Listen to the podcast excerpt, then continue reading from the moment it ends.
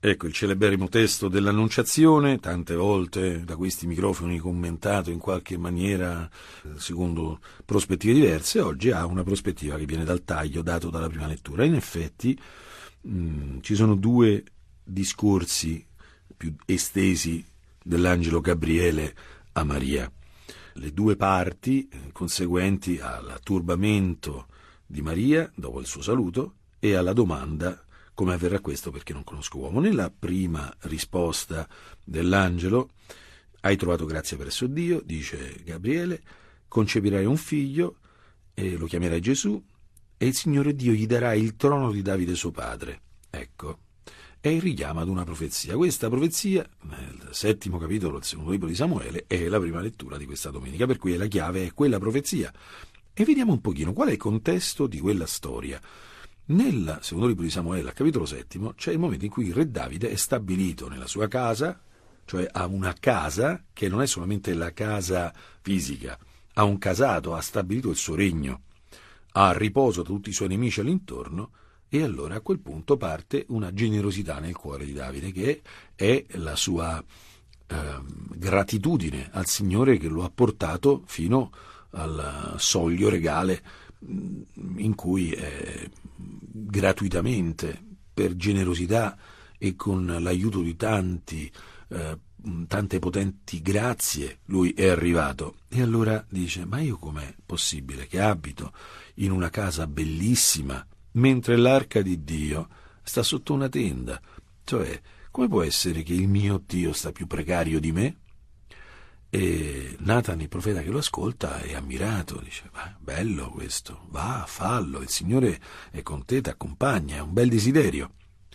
Ma quella stessa notte Nathan, il profeta, riceve una parola dal Signore. Questa parola fondamentalmente dice questo.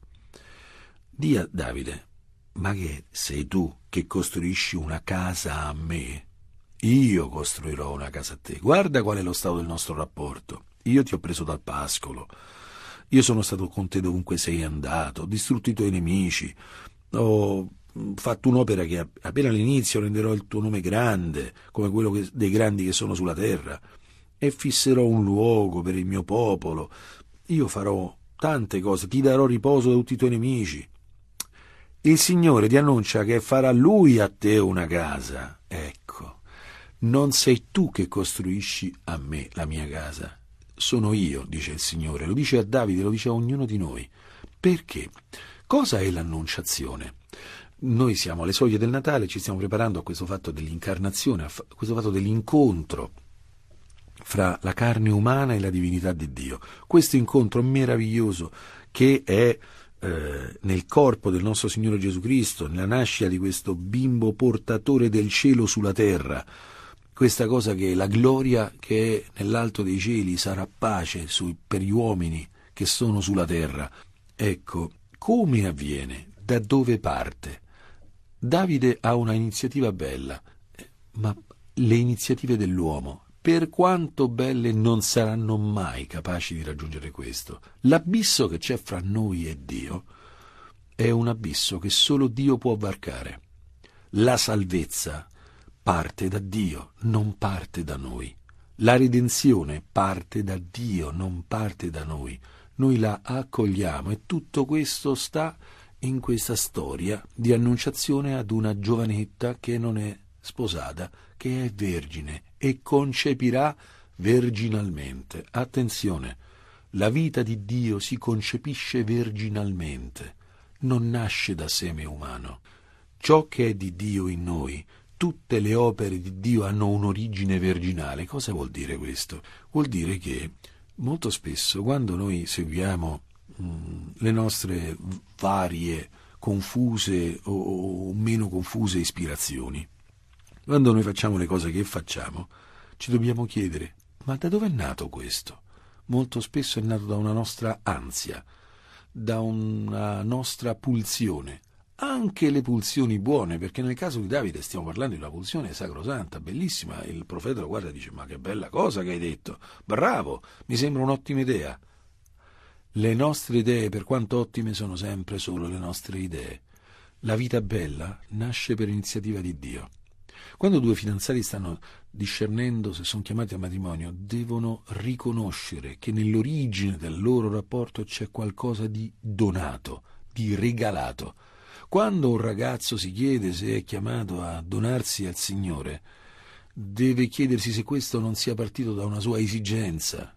Questa cosa lo metterà obliquamente perché darà al seme umano, a iniziativa umana, l'origine e il DNA di ciò che farà. Se una persona vuole fare una cosa bella, deve partire da Dio, non può partire da se stesso, o meglio deve farlo partire Dio, deve riconoscere, accogliere che la vita nuova si accoglie, non si genera, è impossibile, nessuno è salito al cielo fuorché il figlio dell'uomo che è disceso dal cielo. Il cielo ce lo apre Dio. Il Natale è dono, è dono da accogliere, non è nostra iniziativa, per quanto sacrosanta, buona, bella e presentabile. Quando la nostra iniziativa è figlia della gratitudine, è figlia di, una, di un'opera che Dio ha fatto con, eh, con noi, ecco, eh, quella cosa lì è bella, è benedetta, è proficua, è feconda.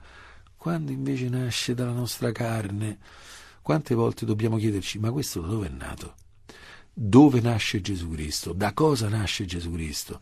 Gesù Cristo nasce dalla generosità di Dio. Quante volte noi chiediamo a Dio di essere il nostro cappellano, gli chiediamo vieni qua e benedicimi questa cosa, vieni qua e eh, butta un po' di acqua santa su questa cosa qui che è la mia e, e, e tu me la, devi, me la devi portare avanti, me la devi benedire. No, il Natale è sorprendente iniziativa di Dio, ha una forma, nasce la vita nuova dentro una vergine. Questa vergine è, è, è, è proprio la terra buona perché nasca il seme sano, mh, mm, privo di zizzania, privo di confusione, autentico di Dio. Dobbiamo riconoscere le opere di Dio nella nostra vita, le sue irruzioni nella nostra esistenza, le sue iniziative con noi. La verginità non è una categoria né etica né semplicemente fisica è una categoria esistenziale del rapporto con Dio. Le cose con Dio si vivono virginalmente. Deve partire Lui. Noi non ci possiamo dare la sua vita da soli.